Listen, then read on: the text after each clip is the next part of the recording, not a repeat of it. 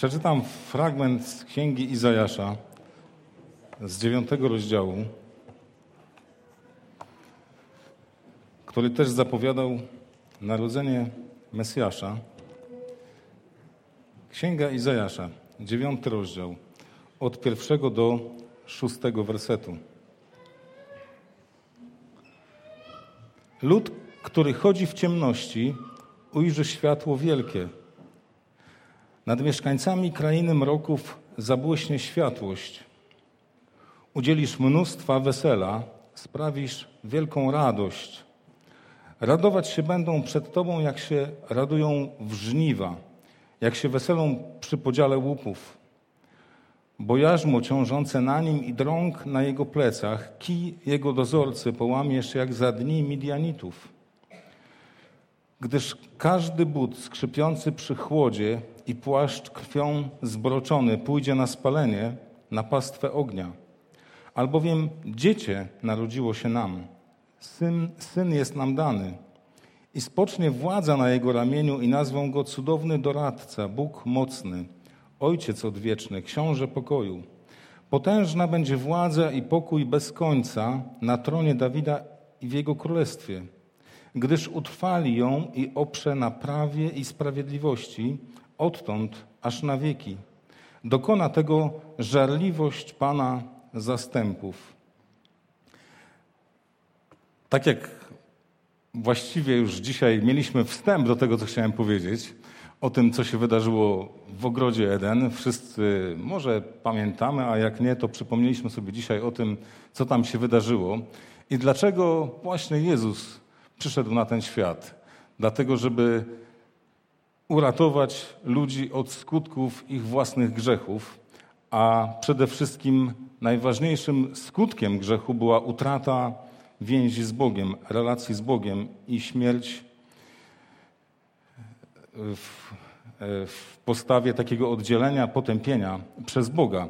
Kiedy Bóg widział ludzi w raju ponoszących konsekwencje swoich grzechów, właśnie kiedy zostali z tego raju wyrzuceni, oddzieleni od Boga, już wtedy zapowiedział w 3 rozdziale, w 15 wersecie pierwszej Księgi Mojżeszowej fakt, że On przyśle ratunek i ten ratunek będzie pochodził z potomstwa kobiety. Więc pewne sekrety tego rozwiązania ludzkiej tragedii Bóg zdradzał już w pierwszych rozdziałach Księgi Mojżeszowej i wiemy, że potem dodawał coraz więcej szczegółów. W tym miejscu, w 3 rozdziale tej Księgi Rodzaju widzimy, że jest tam tylko zapowiedź, że będzie zwycięstwo pochodzić z potomstwa niewiasty, czyli będzie z ludzkości wywodził się. Nie będzie kimś stworzonym, tak jak Adam. Przecież Bóg mógł posłać Wybawiciela w postaci nowego stworzenia. Miał taką możliwość, miał władzę, ale zapowiedział, że będzie ten Wybawiciel pochodził z potomstwa kobiety, że on pokona szatana. Co prawda szatan ukąsi go w piętę, czyli też będzie walczył o te swoje miejsce na ziemi, czy o władzę nad człowiekiem, ale w porównaniu z tym, co zrobi to ten potomek niewiasty, to całkowicie zmiażdży jego władzę. I wiemy, że w dalszej części, jak posuwa się Boże objawienie, dodawane są coraz to nowsze szczegóły dotyczące tego Wybawiciela. Pod koniec Księgi Rodzaju czytamy w 49 rozdziale, że kiedy Jakub błogosławił swoje dzieci, swoich 12 synów, to przy Judzie wypowiedział takie proroctwo, że berło nie oddali się od Judy, że nie odstąpi buława od Judy, że jego panowanie będzie trwało. W takim królewskim sensie. Więc już kolejny jakiś dodatkowy szczegół dotyczący Wybawiciela, Mesjasza wskazywał na pokolenie Judy. Potem czytamy, że coraz bardziej zawęża się ten krąg, który wskazywał na na pochodzenie Mesjasza, że będzie z rodu Dawida. Bóg to obiecał Dawidowi, że z jego rodu będzie Wybawiciel, będzie Mesjasz.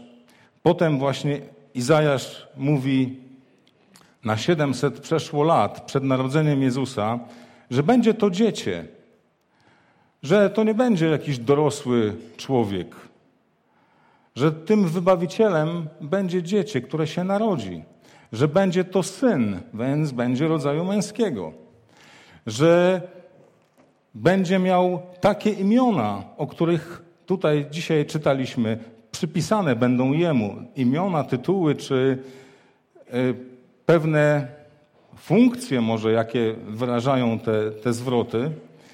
Ale ciekawy jest w ogóle sposób, w jaki prowadzi Izajasz nas do tego Wybawiciela, bo od pierwszego wersetu 9 rozdziału zapowiada miejsce działania tego Wybawiciela, w którym będzie początek jego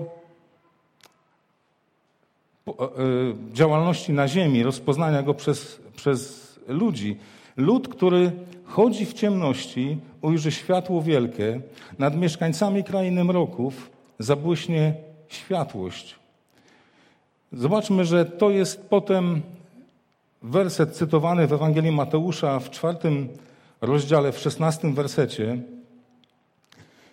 I ten cytat tam brzmi w taki sposób. Mateusza 4,16.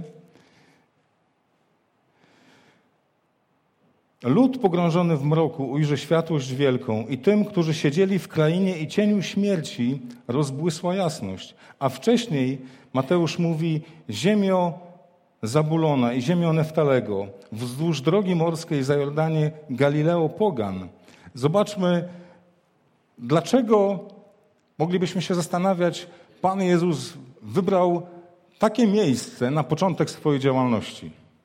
Wiemy, że urodził się w Judei, bo Betlejem to było miasto w Judei, ale urodził się, tak jak dzisiaj też słyszeliśmy, w Betlejem, które było wsią.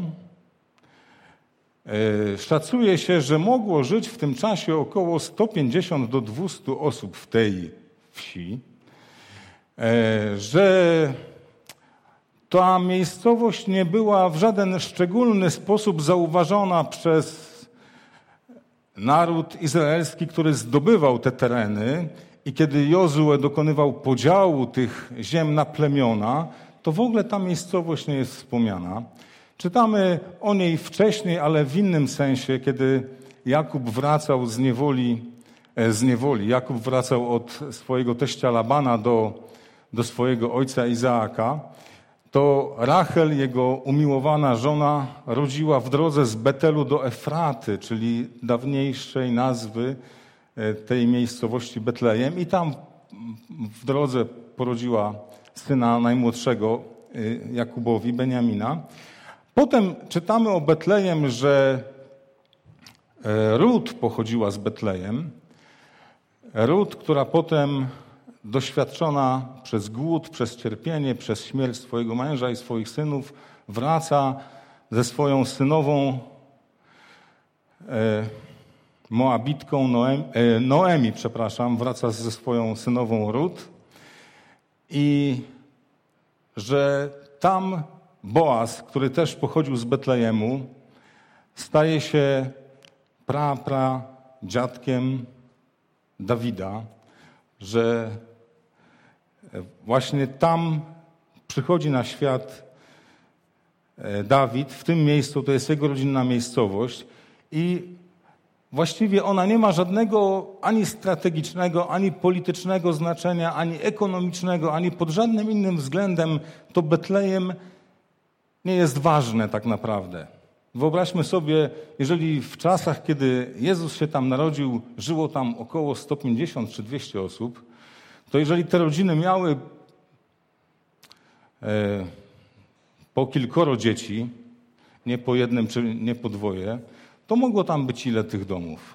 30, 40 domów, jedna ulica, 20 domów po jednej, 20 po drugiej.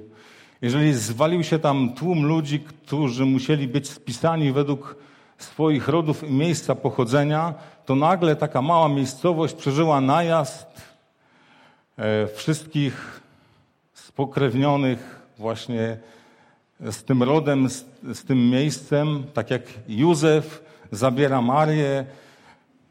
Kobiety kochane, chciałybyście mieć męża, który w ostatnim miesiącu ciąży zabiera was w drogę 160 kilometrów z Nazaretu do Przebycia. Ile się można było przemieszczać dziennie? 30 kilometrów? Czyli przynajmniej 6 dni zajęła ta podróż, cały tydzień. Tłukli się w ostatnim miesiącu ciąży. Jeżeli wam powiem, że prawdopodobnie Józef nie musiał zabierać Marii ze sobą, to co my możemy pomyśleć o takim facecie?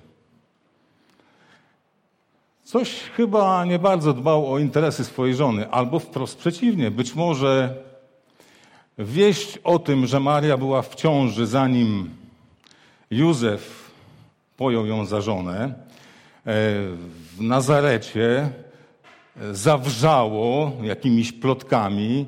Może nie każdy był w stanie uwierzyć w jakieś cudowne poczęcie przez Ducha Świętego. Może by czuła się obco w tym mieście, pozostawiona bez opieki męża i sama zgodziła się na tak desperacki krok, powiedzielibyśmy, jak podróż pieszo czy na osiołku, przemierzając taki tygodniowy odcinek drogi z północy na południe.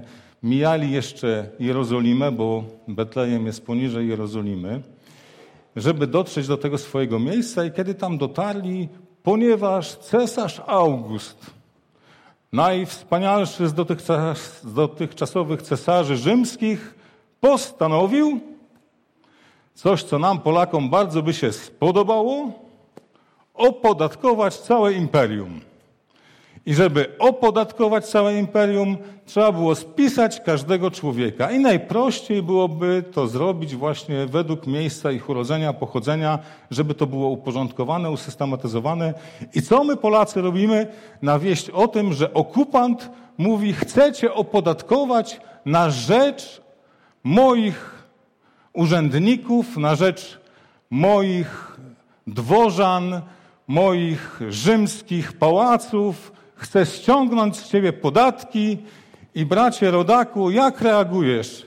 Lecisz do tej swojej miejscowości, tachasz swoją żonę w ostatnim miesiącu ciąży i z radością przemierzasz ten odcinek 160 kilometrów po to, żeby zadośćuczynić okupacji rzymskiej i dać się spisać w ten sposób i podlegać pod podatki rzymskie i być od tej pory rejestrowanym na liście niemożliwym do uniknięcia podatku państwowego, jaki wymyślił cesarz August.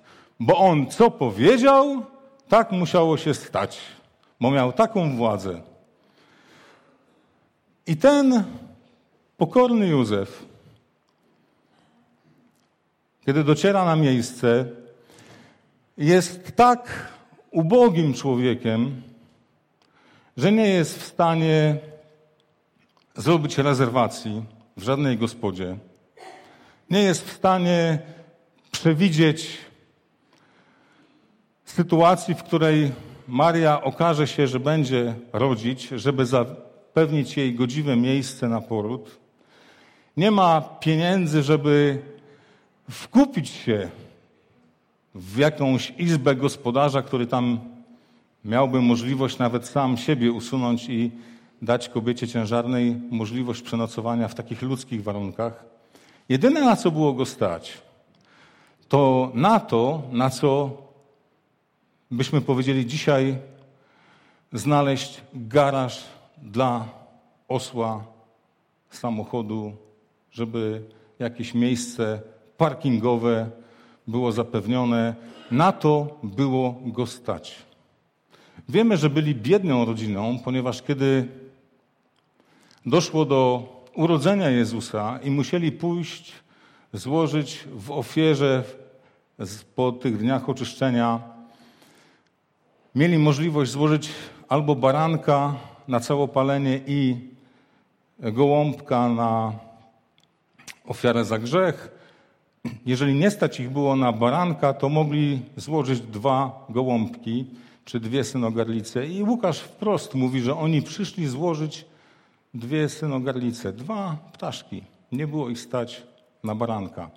Widzimy, że kiedy Maria rodzi dziecię, nie kładzie dzieciątka do kołyski, do łóżeczka, do wózeczka.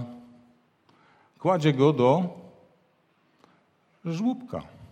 Do żłóbka, które było korytkiem, w którym było siano dla zwierząt, w którym zwierzęta się karmili, i w ten swój taki kształt odpowiedni i wyściółane sianem czy słomą pasowało do miejsca położenia dzieciątka, które się urodziło. Mało tego, kiedy czytaliśmy dzisiaj, czy słuchaliśmy, że apostołowie usłyszeli na polach Betlejemu, że aniołowie zwiastują narodzenie Mesjasza, a aniołowie mówią: idźcie do Betlejemu, tam zobaczycie dziecię leżące w żłobie, owinięte w pieluszki. I to słowo pieluszki dosłownie oznacza podarte jakieś części materiału.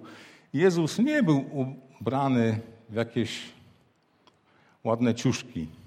Owinięty był prawdopodobnie skrawkami materiału. Wszystko to świadczy o tym, że naprawdę byli bardzo ubogą, skromną rodziną. Jeżeli ktoś z was ma pretensje do swoich rodziców, że nie urodził się w jakiejś metropolii, w jakimś wypasionym szpitalu, w jakichś wspaniałych okolicznościach, to macie możliwość zapytać Jezusa, gdzie się urodził Król Wszechświata, Władca nieba i ziemi, Książę pokoju, Ojciec odwieczny. Słuchajcie, cudowny doradca. To wszystko nie jest przypadkiem, to miejsce, w którym się urodził. To wszystko wynikało z Jego mądrości, z Jego odwieczności, z Jego władzy, z Jego potęgi, z Jego tytułów książęcych, ojcowskich, boskich. I to wszystko sprawiało, że wybór padł właśnie na takie okoliczności narodzenia Króla Wszechświata. Myślę, że nikt z nas już nie będzie dzisiaj miał pretensji do tego, że nie urodził się w jakimś szczególnym miejscu, bo nie na tym polega wielkość w oczach Boga, że właśnie w ludzkim sensie ma coś znaczenie, że w ludzkim sensie widzimy jakąś chwałę, jakąś doniosłość, jakieś znaczenie, bo Pan Bóg właśnie widać, że Jego mądrość polega na tym, że wybiera takie mało znaczące miejsca, sytuacje, żeby udzielić im swojej wielkości, żeby udzielić im swojej chwały, swojego majestatu. I im bardziej widzimy w tym ludzkim sensie coś jest skromnego, tym moglibyśmy powiedzieć większa Boża chwała. Kiedy Gedeon, bo tutaj też wspomniani są Midianici, że ten lud, zobaczmy, który wybrał Jezus na swoją działalność, lud, który chodzi w ciemności, a Mateusz dodaje kraina Zebulona i Neftalego. To były północne tereny Izraela.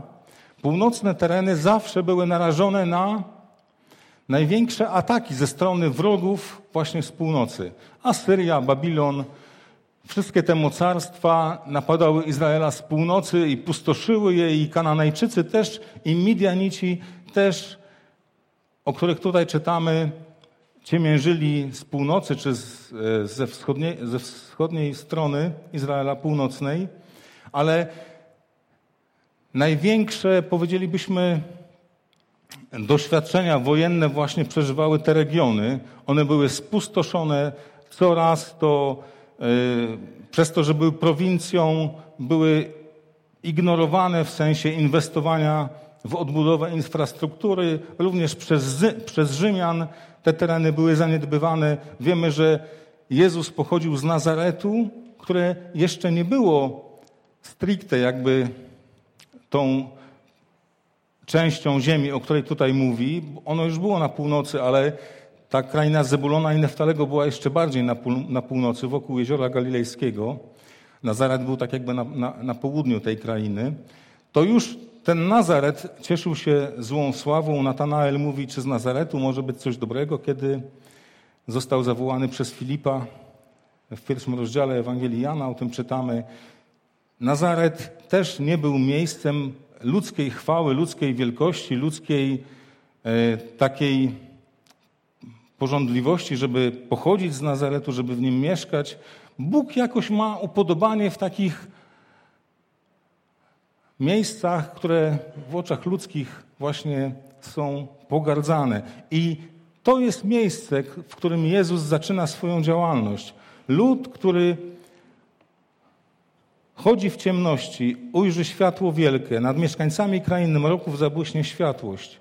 I ujrzysz mnóstwo wesela, sprawisz wielką radość. Radować się będą przed Tobą, jak się radują w żniwa, jak się weselą przy podziale łupów. Bo jarzmo ciążące na nim i drąg na jego plecach, kij jego dozorcy połamiesz jak za dni Midianitów. To jest właśnie odwołanie się do Gedeona. W Księdze Sędziów w 7 rozdziale czytamy o tym, że Izraelici byli ciemiężeni przez Midianitów i Bóg wybrał na przywódcę oddziałów wyzwalających ich spod tej okupacji midiańskiej Gedeona, który, kiedy zebrał armię 32-tysięczną, Bóg powiedział, za dużo masz wojska. Jeżeli wygracie taką liczbą żołnierzy, to Izrael będzie się chlubił sobą, że jest w sile i mocy pokonać swoich wrogów i swoich przeciwników. I Bóg odsyła tak długo tą nadwyżkę tego wojska, aż z 32 000 zostaje 300 ludzi. 300 ludzi. I tych 300 ludzi gromi tych Midianitów i Bóg przywołuje tą sytuację do wyzwolenia, jakie będzie miało miejsce, kiedy przyjdzie Mesjasz. Drąg, który cię ciemięży, którym jesteś bity, którym jesteś hańbiony, jarzmo ciążące na tobie, kij dozorcy, połamiesz. Stanie się to tak, jak za czasów Gedeona, ale nie stanie się to w twojej mocy, ani w twojej sile. Nie stanie się to w twojej chwale. Stanie się to w chwale Bożej. On dokona tego. Dalej mówi, każdy but skrzypiący przy chodzie i płaszcz krwią zbroczony pójdzie na spalenie, na pastwę ognia. Tak robiono po bitwie. Kiedy odzież była zbroczona krwią, kiedy buty były już przez wiele może tygodni, czy miesięcy, czy może jeszcze lat, kiedy trwały wojny, znoszone, nie nadające się już do dalszego użytku i kiedy wojna się kończyła i kiedy już przestawały być potrzebne te stare części garderoby, buty skrzypiące, płaszcz zbroczony krwią, po prostu palono je. I Izajasz mówi, kiedy Mesjasz przyjdzie, to będzie koniec walki. To będziesz po stronie zwycięzcy. Będziesz wyzwolony przez Mesjasza. On przyniesie pokój. On jest księciem pokoju. Rózga, którą jesteś smagany, zostanie połamana. To jest zapowiedź tego, kim będzie Mesjasz. Mało tego, on mówi, zobaczmy, Mesjasz będzie dziecięciem narodzonym.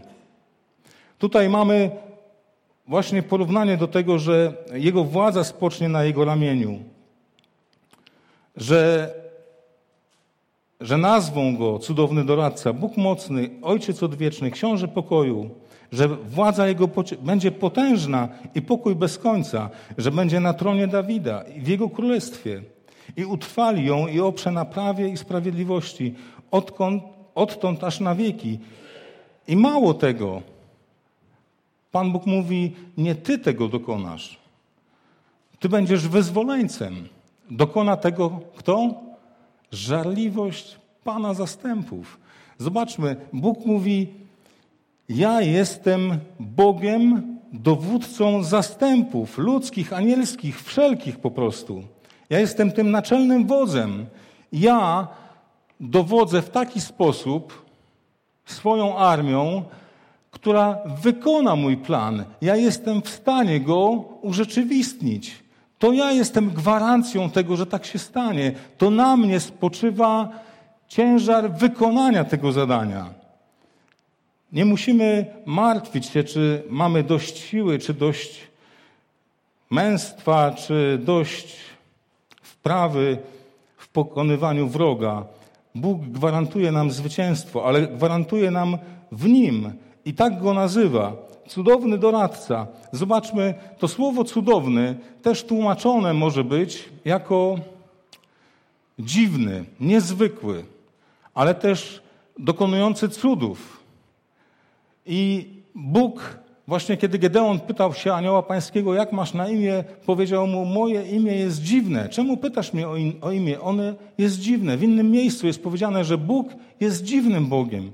Bóg dokonuje rzeczy, których my nie jesteśmy po ludzku w stanie zrozumieć do końca. Jak to, że Jezus narodził się właśnie w takich okolicznościach? To jest Boży plan. To jest dziwne działanie Boże. To jest nie do końca zrozumiałe przez człowieka, ale jest cudowne w swoim wymiarze ostatecznym. Nazwany jest tym przedziwnym, niezwykłym, czyniącym cuda doradcą. Zobaczcie, ilu my dzisiaj mamy doradców.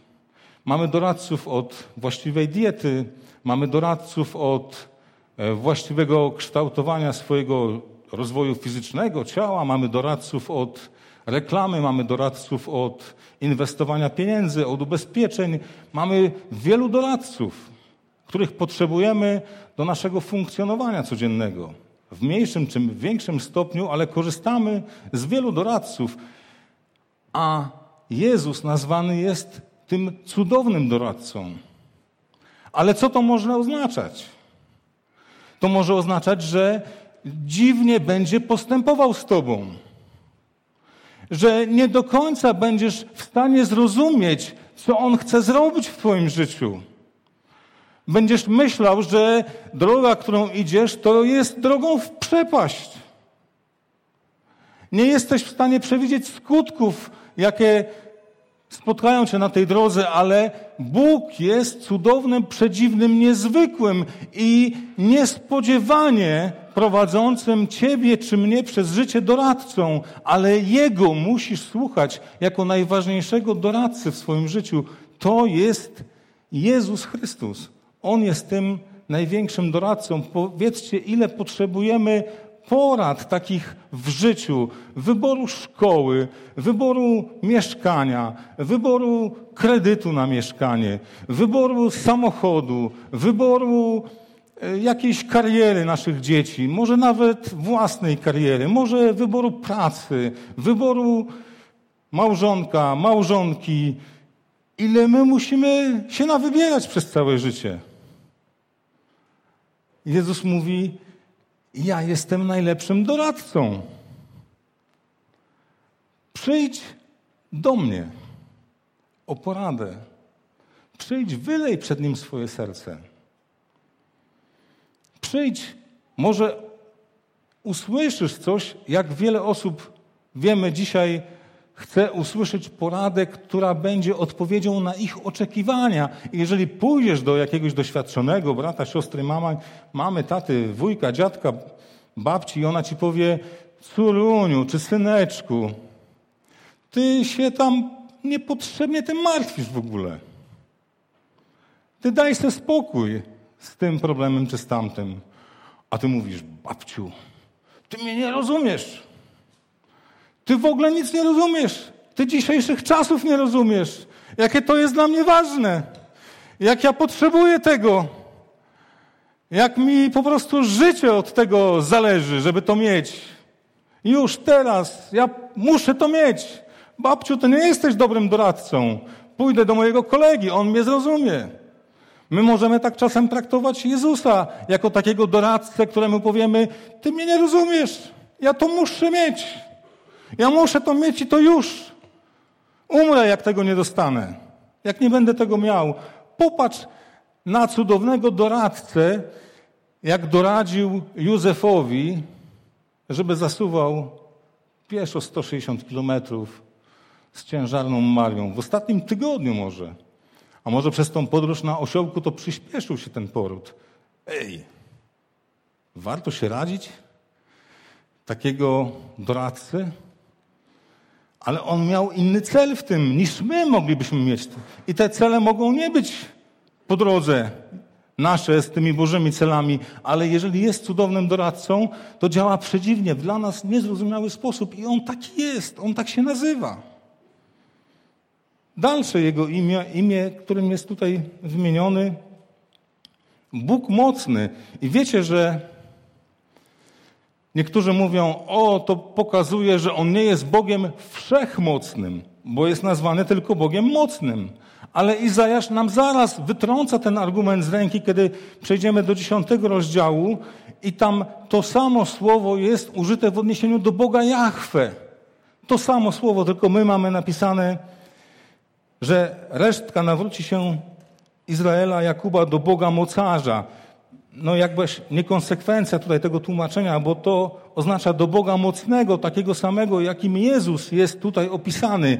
Więc jest to cecha siły, jest to cecha potęgi, jest to cecha wszechmocy.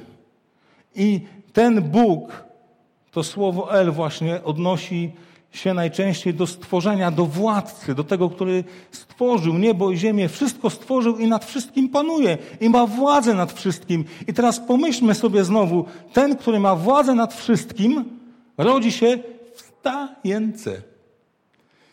No nie wygląda, jakby miał władzę. Nie wygląda, jakby był wszechmocny. Ale musiał mieć w tym swój cel. I problem na tym, żeby zaufać mu, że ten cel był ważniejszy niż nam się wydaje. Jakiś komfort, jakieś lepsze rozwiązanie na tą sytuację, na ten moment, na to miejsce. I wiemy, że w tym przyjściu, śpiewamy, nie było miejsca w gospodzie, jest wyrażona pewna prorocza wizja, że Jezus przyszedł do swoich, ale nie było dla niego miejsca. Że w tym wyraża się właśnie to, jak ludzie umiłowali ciemność bardziej i przyszedł do swoich, ale go swoi nie przyjęli. Jak to zapowiada również fakt, że on będzie ostatecznie zabity na krzyżu. Jakby tam było jego miejsce. I znowu widzimy, że musiał być Bogiem. Musiał być dziecięciem, Bogiem w ludzkim ciele. Dlaczego? Bo jeżeli umarł na krzyżu, przez Sanhedryn skazany za to, że się czynił Bogiem, więc gdyby nim nie był, to by był słusznie skażany przez Sanhedryn i umarłby za coś, co po prostu było zgodne z rzeczywistością. Ale że był Bogiem, i za to został skazany, to właśnie dowodzi jego bóstwa. Niesłusznie umarł za nasze grzechy. Nie za swoje bluźnierstwo. Musiał być Bogiem, żeby ta sprawiedliwość na krzyżu zapłaty za nasze grzechy dokonała się w doskonały sposób i żeby nie był zrodzony jako człowiek tylko, z jakąś tam boską naturą, ale był Bogiem i człowiekiem w jednym. I nie do zrozumienia jest dla nas ta możliwość pogodzenia tych dwóch natur w tej jednej osobie, boskiej i i ludzkiej. I dalej jest powiedziane, że jest Ojcem odwiecznym. I znowu w tym hebrajskim myśleniu wcale to nie oznacza, że On jest Ojcem, tylko że ten tytuł był przypisywany autorytetom, które były źródłem wieczności.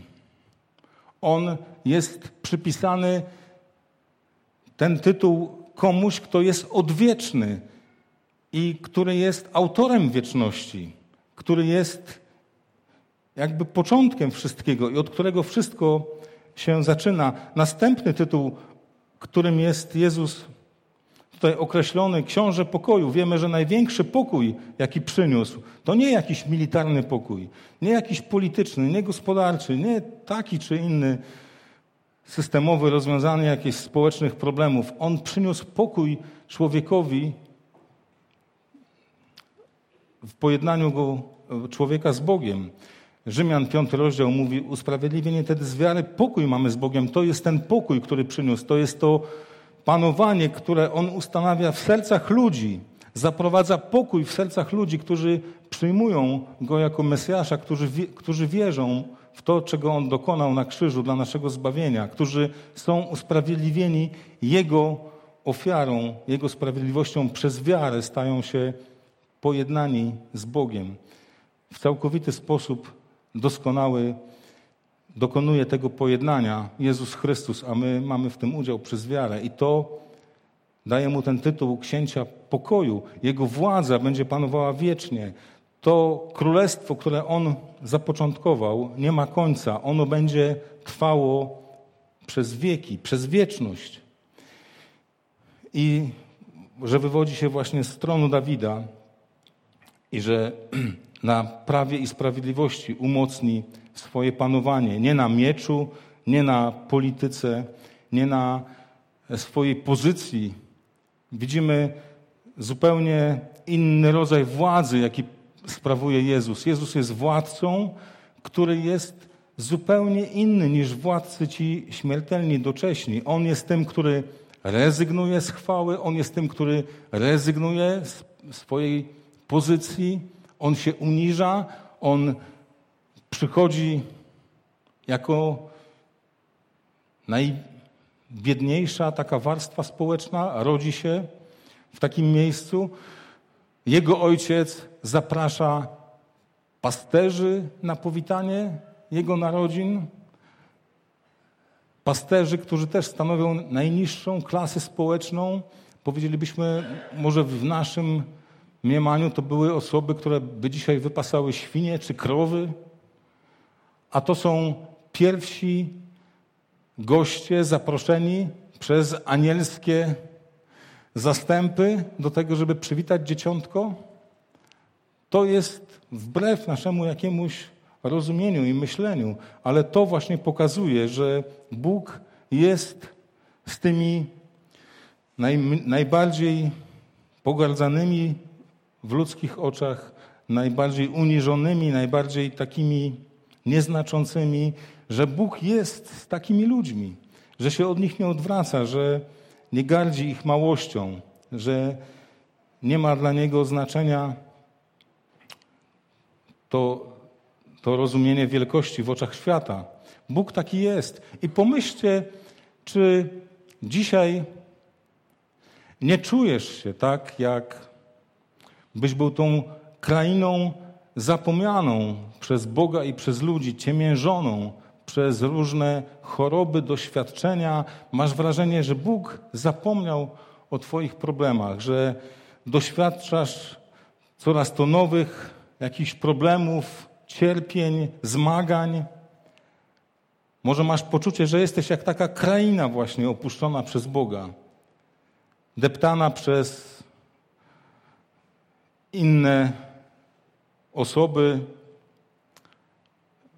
Może nawet masz poczucie, że nie żyjesz w jakiejś światłości, tylko w jakimś miejscu takiej ciemności, ale to nie oznacza, że Bóg o tobie zapomniał. Być może Bóg przewidział czas, w którym przechodzisz takie problemy, ale On też przewiduje przyjście do takich miejsc.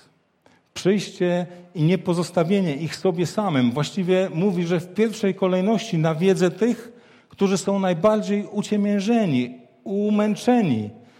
Najbardziej uprzykrzyło im się życie. Największych doświadczeń skosztowali w swoim życiu. Bóg mówi, ja do nich pójdę jako do pierwszych. Nie zapomina o ich niedoli. Nie po prostu usuwa ich ze swojego planu, ze swoich zamiarów. Nawet wprost przeciwnie. Można powiedzieć, że przychodzi do takich osób z ratunkiem w pierwszej kolejności. I jarzmo, które zapowiada, że złamie, jest jarzmem grzechu, jarzmem niewoli grzechu, jarzmem niewoli szatana. To gwarantuje Jezus. Przynieść takiego rodzaju wolność. Być może jesteś w sytuacji, w której potrzebujesz jakiegoś doradcy, jak prowadzić dalej swoje życie, swoją rodzinę, może życie swoich bliskich. Jezus mówi, jestem cudownym doradcą, przyjdź do mnie. Poradź się mnie. Spróbuj usłyszeć odpowiedź, która pochodzi ode mnie. Być może potrzebujesz w swojej słabości jakiegoś wsparcia, jakiejś opieki, jakiejś ochrony. Bóg mówi, jestem Bogiem mocnym. Jestem Bogiem wszechmocnym. Do mnie należy wszystko, wszelka władza, moc i potęga jest w moich rękach. Ja panuję nad wszystkim. Zwróć się do Niego z tą właśnie potrzebą. Albo może masz poczucie, że Bóg nie panuje nad sytuacją w miejscu, w którym mieszkasz, w kraju, w którym mieszkasz. Może wydaje ci się, że On jest gdzieś tam nieobecny w twoim doświadczeniu. Zwróć się do Ojca, który jest odwieczny, który stworzył wszystko od samego początku i zaplanował wieczność również dla ciebie. To jest Jego doradztwo. Może brakuje ci pokoju w życiu, może brakuje ci jakiegoś wyciszenia, wyhamowania z takiego pędu codzienności. Jezus też jest księciem pokoju. Przyjdź z tą potrzebą do Niego. Zwróć się z tym do księcia pokoju. On służy nam swoją radą, służy nam swoją opieką, służy nam swoją ochroną, służy nam swoją wizją wieczności. To jest odpowiedź na naszą potrzebę tu i teraz. Jeżeli doświadczaliśmy Boga jako takiego wyrażonego w tych właśnie tytułach, to możemy przywołać sobie w pamięci te wszystkie dobre rozwiązania, które Bóg w naszym życiu stosował, które nie były dla nas na początku do zrozumienia, do zobaczenia, ale z czasem okazały się właśnie cudownymi.